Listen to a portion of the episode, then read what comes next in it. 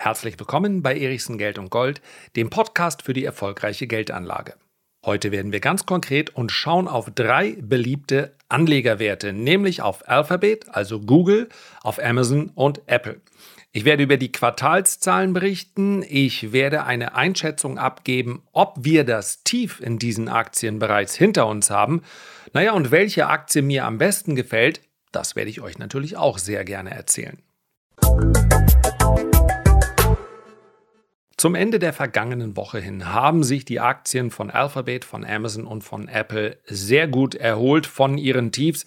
Das lag auch an den starken Quartalszahlen, wobei ich die Einschätzung stark hier in Anführungszeichen setzen möchte, denn es handelt sich hier meines Erachtens um Einmaleffekte, die so in den nächsten Quartalen nicht wieder wirken werden von daher muss sich also noch einiges verbessern in den Geschäften dieser drei äh, Firmen, dieser drei Unternehmen, dieser Tech-Giganten, damit auch die nächsten Quartale dann einigermaßen gut ausfallen können. Und zwar gut aus Sicht der Analysten und anderer Marktteilnehmer. Das muss man immer wieder bedenken.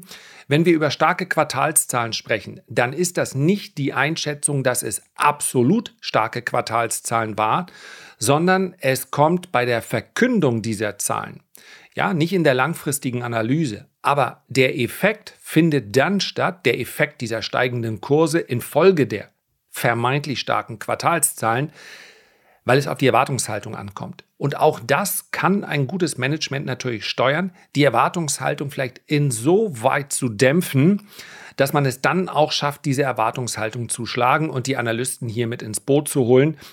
Und das machen einige Unternehmen sehr viel besser als andere.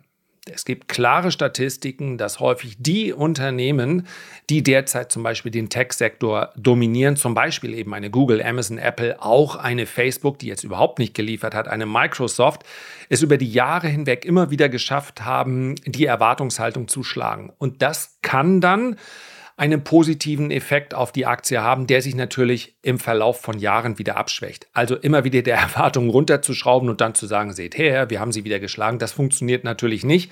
Aber diese kurzfristigen Effekte haben gerade in so einem Markt wie jetzt, in einem noch intakten Bärenmarkt, die spielen dann durchaus eine große Rolle. Alle drei Aktien haben ja in den letzten Monaten auch mehr oder weniger heftige Korrekturen vollzogen, wobei man noch mal klar unterscheiden muss, und das sage ich als Amazon-Aktionär. Das also schon mal an dieser Stelle. Ich bin nur in die Amazon-Aktie investiert, nicht in Alphabet, nicht in Apple. Warum das so ist, darauf gehe ich gleich noch ein. Alle drei haben unterschiedliche Korrekturen gezeigt und die Apple-Aktie war der Fels in der Brandung. Wie so häufig. Das Servicegeschäft ist etwas, worauf Sie sich verlassen können. Egal wie groß die Krise, das iPhone wird gekauft. Und darüber hinaus wird dann über dieses iPhone hinaus äh, auch noch zahlreiches an Zusatz-Apps, äh, Leistungen, Diensten und so weiter an die sehr, sehr glücklichen und sehr, sehr treuen Apple-Jünger verkauft. Das ist das Servicegeschäft. Und diese Kombination aus Servicegeschäft und iPhone-Verkäufen, die macht es einfach immer wieder. Und die Krise kann eigentlich gar nicht so groß sein, dass Apple nicht alles verkauft, was sie produzieren. Und das ist natürlich etwas Gutes. Es gab in anderen, anderen Bereichen auch Lieferengpässe bei Apple. Das hat das Geschäft zumindest vorübergehend etwas belastet. Aber zweifellos noch immer ist wenn wir über Kundenzufriedenheit sprechen und wenn wir über auch eine gewisse Dominanz in dem Sektor, wo sie unterwegs sind, sprechen, dann ist Apple spielt beinahe in einer eigenen Liga. Und diese Stärke drückt sich auch in der Aktie aus. Die Korrektur, die war da, aber wir sehen es, der Nasdaq 100, der Technologiesektor musste sich nur ein bisschen erholen und Apple ist schon wieder in der Nähe seiner Allzeithochs. Das ist etwas vollkommen anderes bei Amazon, die sehr viel stärker gelitten haben, weil natürlich auch der E-Commerce-Bereich sehr viel volatiler ist, ja, sehr viel breiter aufgestellt. Also der klassische Apple-Käufer kauft erstmal, zumindest zu Beginn der Krise und selbst in der Rezession, sein iPhone auf jeden Fall weiter. Das ist, wenn wir uns die breite Käuferschaft von Apple im E-Commerce-Bereich ansehen, natürlich etwas anderes. Das haben wir auch schon bei Walmart erlebt. Walmart leidet allerdings so ein bisschen unter diesem Bullwhip-Effekt, also diesem Peitschen-Effekt. Sie haben die Lager voll gemacht Ich frage mich heute noch, wie das passieren konnte, aber auf der anderen Seite möchte ich mich auch nicht hinstellen und sagen, ich bin schlauer als alle anderen. Aber das, ja, dass diese, diese extreme Nachfrage mitten im Corona-Lockdown, dass die ein Einmaleffekt bleiben würde, das war doch irgendwie klar, oder? Oder hat man jetzt gedacht, wir sperren uns zwei Jahre lang zu Hause ein und werden nur noch bestellen? Vielleicht übersehe ich hier auch etwas. Vielleicht ist es so, dass man auch gewisse Mengen dann abnehmen muss. So oder so, jetzt muss Walmart das Zeug insbesondere im Elektronikbereich verramschen, um den Lager leer, um die Läger leer zu machen.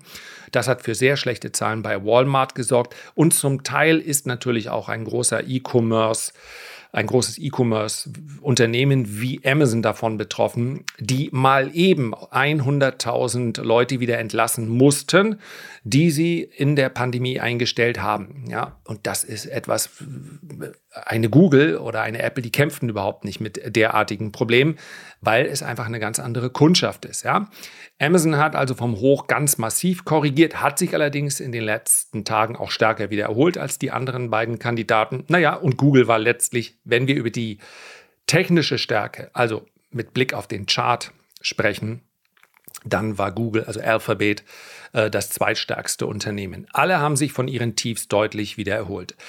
Wir schauen jetzt zuerst mal ganz kurz auf die Quartalszahlen. Die sind gut ausgefallen. Bei Amazon sogar ja, Begeisterungsstürme, die es da gab. Und zwar deshalb, und das ist nach einem Quartal, in dem unter dem Strich Geld verloren wurde, ja. Aber wir haben trotz Inflation und Rezessionssorgen eine Erlössteigerung um 7% auf schier unglaubliche 121 Milliarden Dollar gesehen. Der Betriebsgewinn, der ist von 7,7 Milliarden auf 3,3 Milliarden gesunken, aber hat damit immer noch die Erwartungen der Experten überflügelt. Und wie Reuters schreibt, zwar ist in der von der Pandemie beflügelt, der von der Pandemie beflügelte Shoppingboom im Internet vorerst zu Ende. Mit den Abo-Diensten erhöhte Amazon aber die Umsätze um 10% auf 8,7 Milliarden Dollar. Trotz der Preiserhöhungen gelang es dem Konzern, neue Kunden für den Prime-Service mit kostenlosen Versand- und Streaming-Diensten anzulocken. Die geben in der Regel deutlich mehr Geld auf der E-Commerce-Plattform aus als andere Nutzer. Und ja, das kann ich bestätigen. Das ist exakt so. Und wir gehen noch mal ein bisschen mehr ins Detail. Ja, ihr hört mich im Hintergrund vielleicht ein bisschen klicken, weil ich mir ein bisschen was rausgesucht habe hier aus diesen Berichten. Also wir haben den äh, AWS, das ist der größte Cloud-Dienst auf diesem Planeten. Den, den hat Amazon, das wäre eigentlich nochmal eine eigene Story wert. Äh, Amazon hat den ja eigentlich für sich diese Cloud-Dienste aufgebaut, hat dann aber gemerkt, dass sie das Ganze ja, so gut angegangen sind, dass viele andere Dienste auch gefragt haben, ja, könnt ihr für uns nicht eigentlich auch den Cloud-Server zur Verfügung stellen? Und so ist dieses Cloud-Business gewachsen und gewachsen und ist heute mit Abstand der profitabelste äh, Teil des gesamten Amazon-Konzerns, bei dem ich auch davon ausgehe, dass sie ihn irgendwann separat an die Börse bringen werden. Noch nicht, denn am liebsten möchte Jeff Bezos, der ja nicht mehr CEO ist, aber wir sind uns ziemlich sicher, dass er über die Geschäfte weiterhin ziemlich eng wacht, das Ganze natürlich gerne unter einem Dach haben.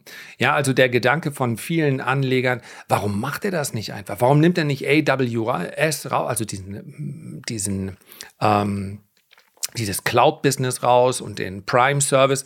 Und dann macht er zwei oder drei Börsengänge, da werden doch enorme stille Reserven gedeckt aufgedeckt. Denn die Börse mag tatsächlich lieber Einzelteile bewerten als so ein ganzes Konglomerat. Das ist richtig. Wenn du aber sowieso der zweitreichste Mensch auf diesem Planeten bist, und ich glaube, er rechnet damit, dass Elon Musk bald seine äh, Spitzenposition abgeben muss, ja, das hat aber andere Gründe. Also du, ob nun reichster oder zweitreichster, ist auch egal dann musst du nicht unbedingt kurzfristig auf solche Effekte aus sein und sagen, jetzt kommt noch was dazu und ich steigere dann noch meinen, ja, meinen Buchreichtum. Denn es geht natürlich letztlich in seinem Reichtum um sein Aktienpaket, was er dann hat. Nein, ich möchte lieber mit einem Management sprechen, ich möchte von einem Tisch aus das Ganze regeln. Und das geht natürlich nicht, wenn du drei oder vier separate Companies hast. Das geht schon rechtlich nicht, dass er dann in allen äh, CEO ist, beziehungsweise hier Er muss überall einzelne Aufsichtsräte einreichen, ein installieren und so weiter. Das nervt einfach nur. So, und deswegen wird Amazon sicherlich so lange, bis dann irgendwann das, die Kartellämter kommen und sagen, so geht's nicht weiter. Das wird meines Erachtens in den nächsten Jahren passieren. So lange wird Amazon das Ganze unter einem Dach mit einer Adresse und einem, einem Briefkasten, wenn ihr so wollt, regeln. Für uns als Aktionäre kein Problem. Dieser Effekt wird kommen. Es wird dann sowieso ein Einmaleffekt sein. Aber ich glaube, wer heute Amazon-Aktionär ist, der wird in fünf Jahren wahrscheinlich zwei oder drei verschiedene Aktien in Form von Aufspaltung besitzen.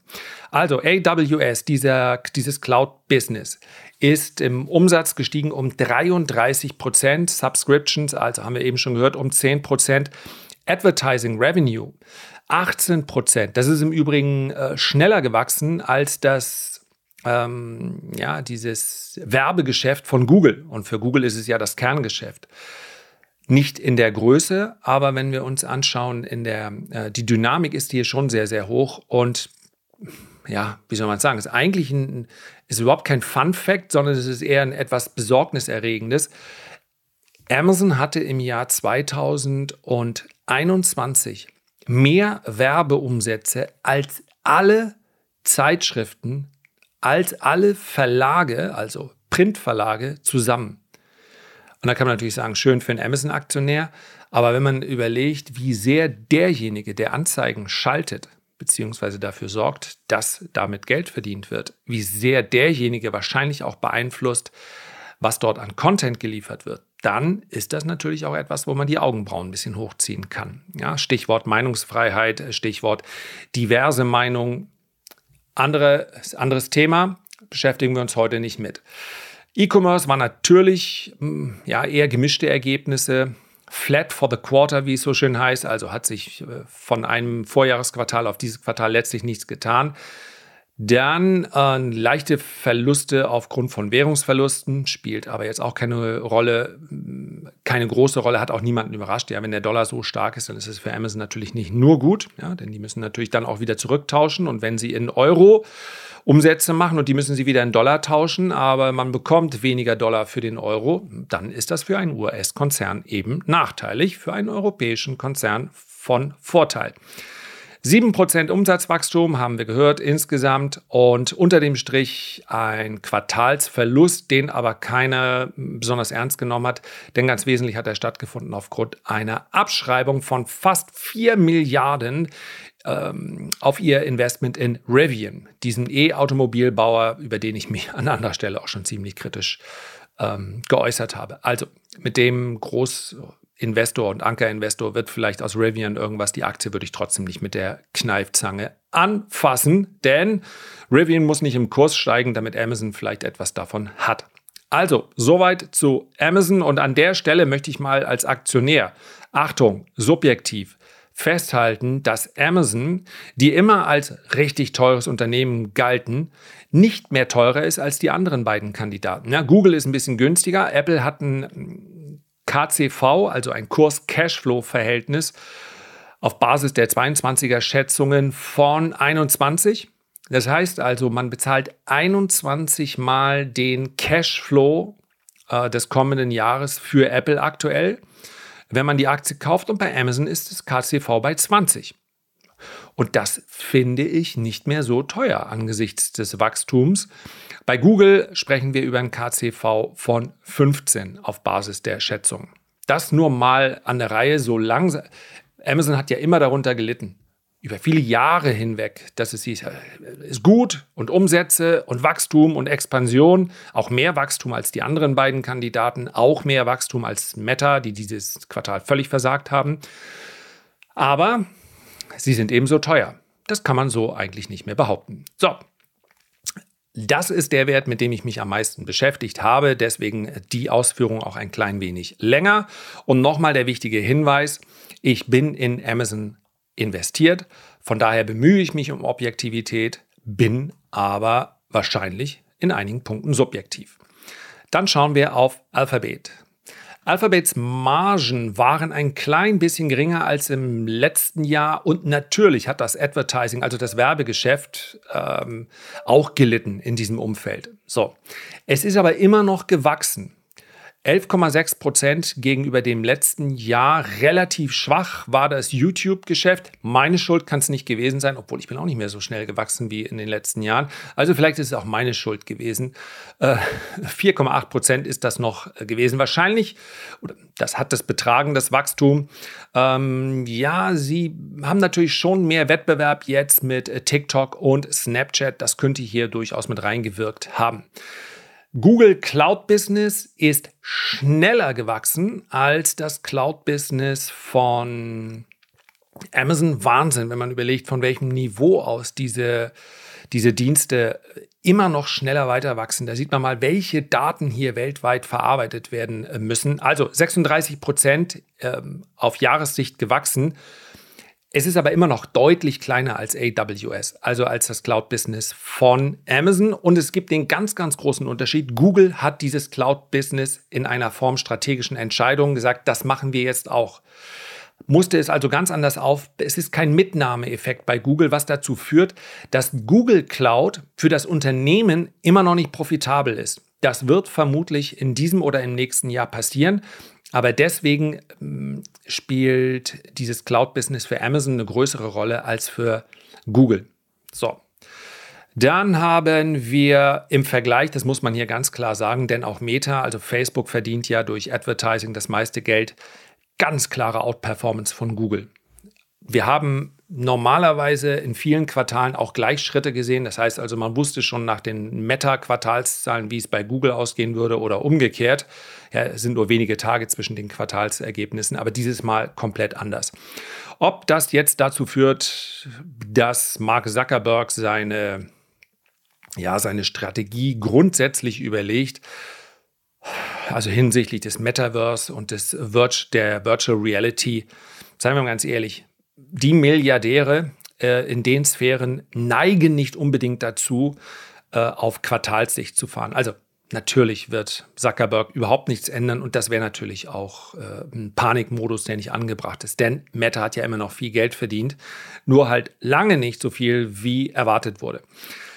Auch bei Alphabet müssen wir im Übrigen wie bei Amazon davon ausgehen, dass die, äh, das Ergebnis Wachstum sich deutlich abschwächt. Ja, wir rechnen damit, dass die Jahresergebnisse bei Alphabet unterhalb der Jahresergebnisse des vergangenen Jahres liegen. Das liegt auch an den sehr starken äh, Vergleichsquartalen. Vorher, ja, 2020, 2021 waren natürlich sehr, sehr stark. Aber es ist ein Effekt, der jetzt noch nicht so ins Gewicht fällt, weil der Markt keine lange Rezession einpreist.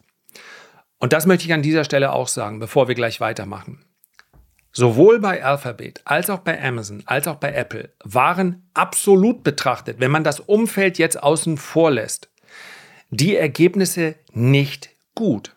Sie waren besser als erwartet, weil man weiß, natürlich, der Analyst weiß ja auch von der Lieferkettenproblematik, er weiß von der Rezession, er weiß von den sinkenden Werbeausgaben und und und all das weiß man. Das fließt natürlich in die Erwartungshaltung ein und die Summen, die hier verdient werden, das ist eben der ganz große Unterschied zu den vielen, vielen Wachstumsunternehmen, die gerade 70, 80, 90 Prozent unterhalb ihres Allzeithochs äh, handeln. Die sind ja absolut betrachtet immer noch sehr, sehr hoch. Das heißt, es handelt sich um kerngesunde Unternehmen, die eben auch in einer Rezession etwas leiden. Und jetzt sagt man, die Ergebnisse waren besser und die Aktien erholen sich von ihren Tiefs. Ja, eine Amazon hat äh, 60 Prozent an Wert verloren und natürlich ist jetzt der, diese, dieser Snapback, also diese Erholung auch dementsprechend stark, weil man sagt, oh, so schlimm ist es ja gar nicht. Dieser Effekt ist aber vorübergehend. Und ob das der Boden war in Google, in Apple und insbesondere auch in Alphabet, das hängt davon ab, das klingt jetzt ein bisschen lapidar, wie lang diese Rezession dauert. Es gibt ähm, Research-Häuser wie die von Rosenberg, ganz interessant, habe ich gelesen, der hat gerade gesagt, zwei Jahre Rezession, damit muss man rechnen. Ja, und ich werde in einem Video demnächst noch über den perfekten Kaufzeitpunkt sprechen. Den gibt es nämlich. Ja? Wenn zwei Drittel der Rezession rum sind, dann zu kaufen war in der Vergangenheit immer richtig und hat für die nächsten beiden Jahre weit überdurchschnittliche Renditen gebracht. Man kauft also mitten in der Rezession.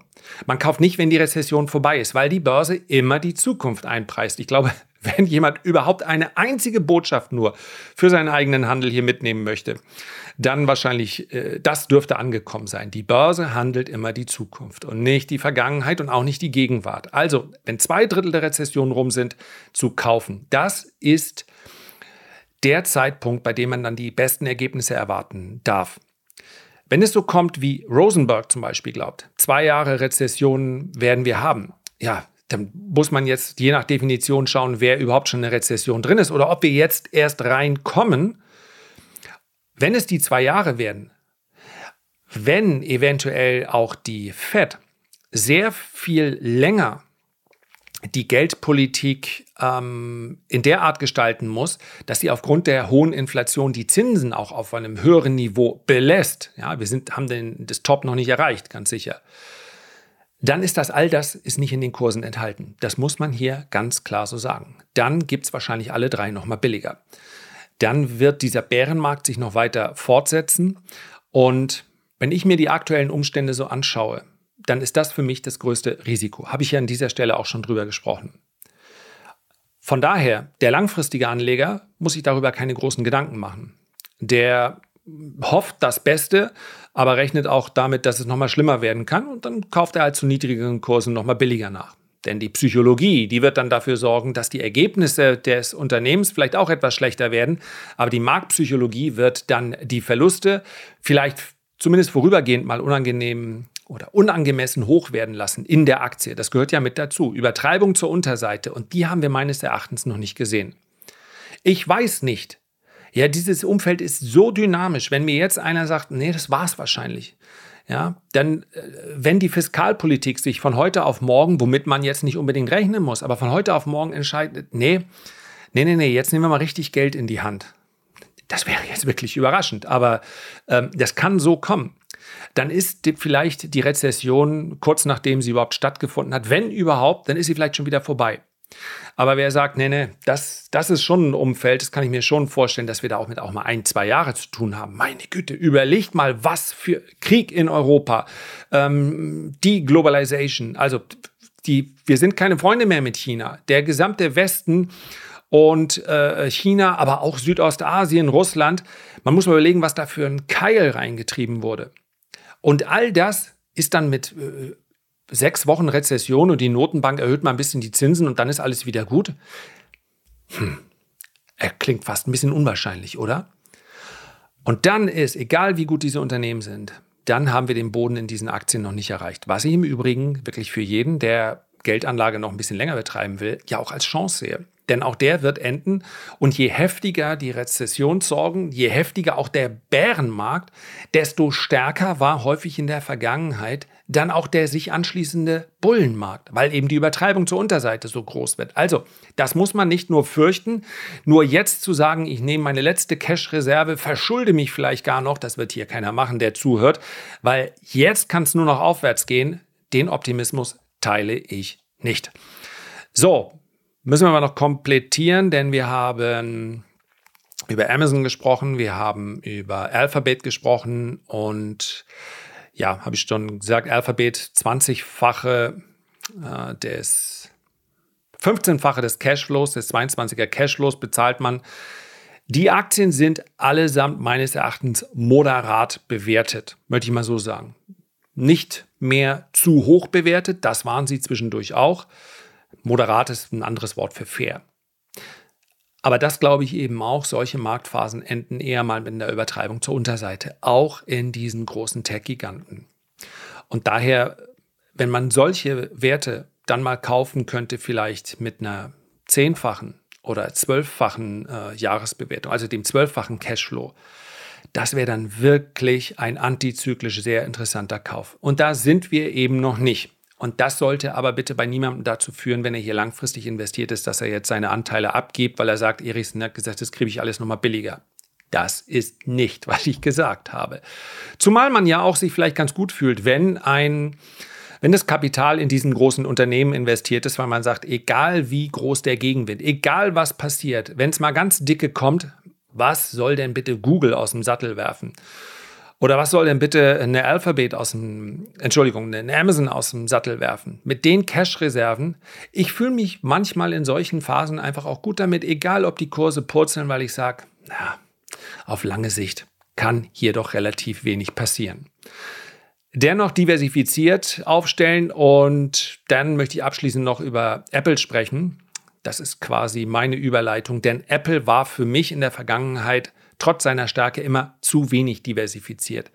Mega Servicegeschäft, mega Preismacht gegenüber dem Kunden in dem Fall. Ja, also ich bin mir sicher, der, ja, wie heißt es, der Krug geht so lange, bis, zum, bis er bricht. Äh, seht ihr, komme ich nicht drauf, hätte ich mich vorbereiten sollen. Also, das, wie weit kann Apple diese Preisspirale eigentlich treiben? Einfach mal 10% teurer, 15% teurer, 20% teurer.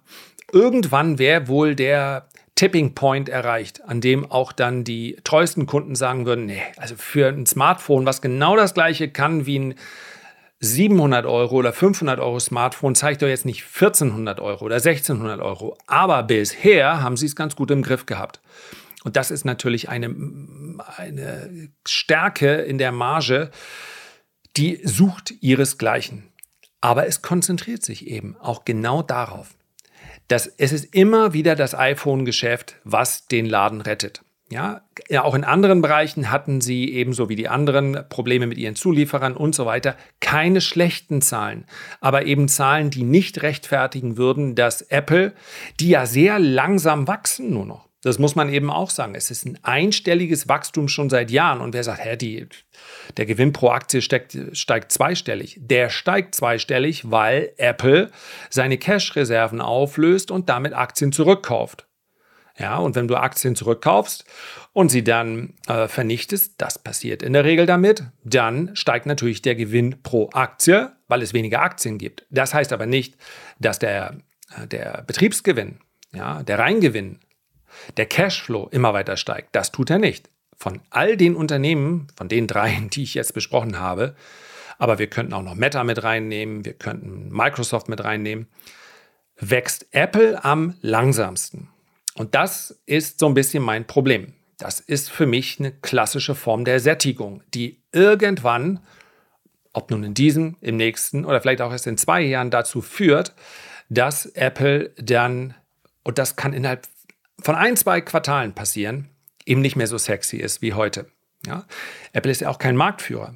Apple verkauft viel, viel weniger äh, Smartphones beispielsweise als äh, Samsung oder als andere. Das heißt, Apple hat seine Zielgruppe und diese Zielgruppe ist wahnsinnig treu. Wie lange wird sie das bleiben und wird es Apple weiterhin möglich sein, äh, gegebenenfalls, wenn die Ergebnisse drohen schwächer zu werden, einfach die Preise zu erhöhen? Die Analysten schauen letztlich auf die nächsten drei bis sechs Monate, sind weiterhin bullish. Es wäre ja auch geradezu riskant für einen Analysten, sich hier aus dem Fenster zu lehnen und sagen, das war es jetzt für Apple. Und so ist es ja auch gar nicht gedacht. Aber wir sprechen eben um Umsatzrückgänge in einigen Branchen. Und gerade auch das China-Geschäft ist so klein nicht. Ja, es ist nicht das Wichtigste für Apple. Aber hier haben wir einen Umsatzrückgang um ein Prozent gesehen. Positiv ausgedrückt, nur um ein Prozent. Der Gewinn in China ist um 11 Prozent zurückgegangen. Es sind aber mehr iPhones verkauft worden als erwartet, was zum Teil auch daran liegt, dass andere Hersteller Lieferprobleme hatten. Naja, und dann hat man eben zum iPhone gegriffen. Aber es sind auch hier vorübergehende Effekte. Aber damit keine Missverständnisse entstehen, denn genau das habe ich in einem gestern im Video besprochen. Apple hat meines Erachtens zwei Bereiche, in denen sie aktiv sind, die das Zeug haben, das ja Apple in die nächste positive Dekade zu führen. Und an dieser Stelle nochmal, weil immer wenn ich so etwas sage, dann ich die, sehe ich die Gefahr, dass jemand sagt, oh, da kaufen wir doch lieber ein paar Apple-Aktien. Also ich bin aktuell nicht in Apple investiert, ich bin nicht in Alphabet investiert, ich bin nur in Amazon investiert. Das heißt, ich bin selber noch äh, in der Analyse. Einmal sprechen wir über Apple Car, das heißt also Apple hat gerade einen Lamborghini, ehemaligen Lamborghini-Designer verpflichtet, der an dem Apple Car, was vermutlich kommen wird, das spricht jetzt mehr und mehr dafür. Apple ist hier das ist, könnte man fast wie ein, ja, wie ein Versuchsballon bezeichnen. Natürlich wird das Apple-Auto allein schon bei der Vorstellung dann äh, Sensation. Habt ihr es euch mal angeschaut? Guckt mal, googelt mal. Ich, ich, ich hoffe insgeheim, es wird am Ende ein bisschen anders aussehen. Aber seien wir mal ganz ehrlich, wenn sie eins konnten in der Vergangenheit, dann war es Design. Also wahrscheinlich sieht es in echt besser aus als auf den Bildern. So, theoretisch gibt es ja kaum ein Produkt des täglichen Bedarfs, und hier zähle ich jetzt mal das Automobil mit rein, welches Apple nicht herstellen könnte, welches nicht vermutlich zu einem erstmal zu einem Riesenerfolg werden dürfte. Dennoch ist das Standing von Apple absolut, ja, da sind sie, da haben sie eine, eine Stellung wie kaum ein anderes Unternehmen.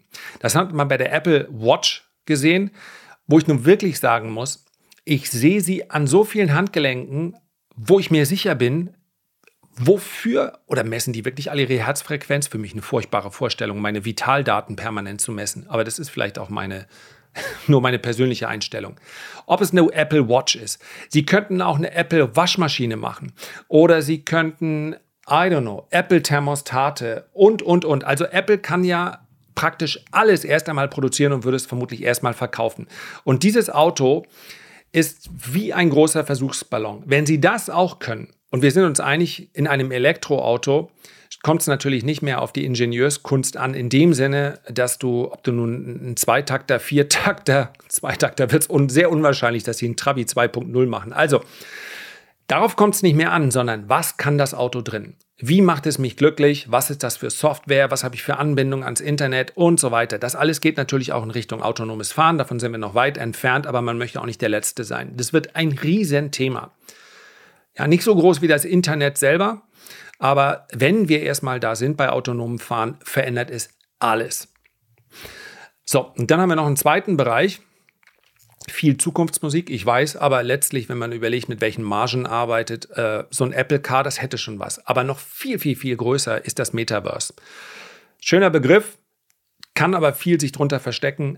Und wenn ihr mal auf Apple geht und euch Augmented Reality anseht, dann ist das für mich etwas, was, wo wir schon ziemlich nah dran sind. Das Einzige, was fehlt, ist das passende Endgerät. Es soll wohl dem Vernehmen nach sein wie ein äh, Earpod, also man steckt es sich ins Ohr und Kameras sind drin. Ich sage es im Video schon so, wie es ist. Ich bin nicht Spezialist genug, um das beurteilen zu können. Was ich gehört habe, ist die Problematik derzeit, dass das Gerät im Ohr aufgrund der ganzen Technik, die da drin steckt, insbesondere der Kameras, zu warm wird. Und wer will schon etwas, was sich aufwärmt im Ohr, direkt am Kopf? Keiner. Daran arbeiten sie, wenn sie dieses Gerät bekommen und du hast Augmented Reality in einem natürlichen Umgang. Ja, für mich ist das Smartphone viel, viel näher dran in der Realität schaut euch am Flughafen um oder wenn ihr irgendjemand auf den Bus wartet mal oder auf die S-Bahn. Das Smartphone ist Teil von uns. Ja, die meisten Menschen würden lieber barfuß rausgehen als ohne ihr Smartphone. Und die Kombination Smartphone mit einem Gerät im Ohr, äh, welches mir dann quasi diese Augmented Reality schafft, mit all seinen theoretischen Funktionen, das ist, könnte ebenfalls ein Game Changer sein. Also käme ich nie auf die Idee, jetzt gegen Apple zu wetten. Aber noch, vielleicht bin ich in dem Fall tatsächlich mal einer, der nach der Meldung erst kauft. Wir werden sehen. Das war meine Einschätzung zu Alphabet, Amazon und Apple. Investiert bin ich nur in Amazon. Ob wir den Boden bereits gesehen haben in diesen Aktien oder ob es nochmal zumindest von diesem Niveau aus stand jetzt Ende der vergangenen Woche vielleicht auch nochmal tiefere Kurse sehen. Das halte ich tatsächlich für wahrscheinlich, wird aber meine langfristige Anlage überhaupt nicht beeinflussen, weil ich dort investiert bleibe und eher in Kursschwächen weiter zukaufe. Herzlichen Dank für deine Aufmerksamkeit. Ich freue mich, wenn wir uns beim nächsten Mal gesund und munter wiederhören. Bis dahin alles Gute, dein Lars.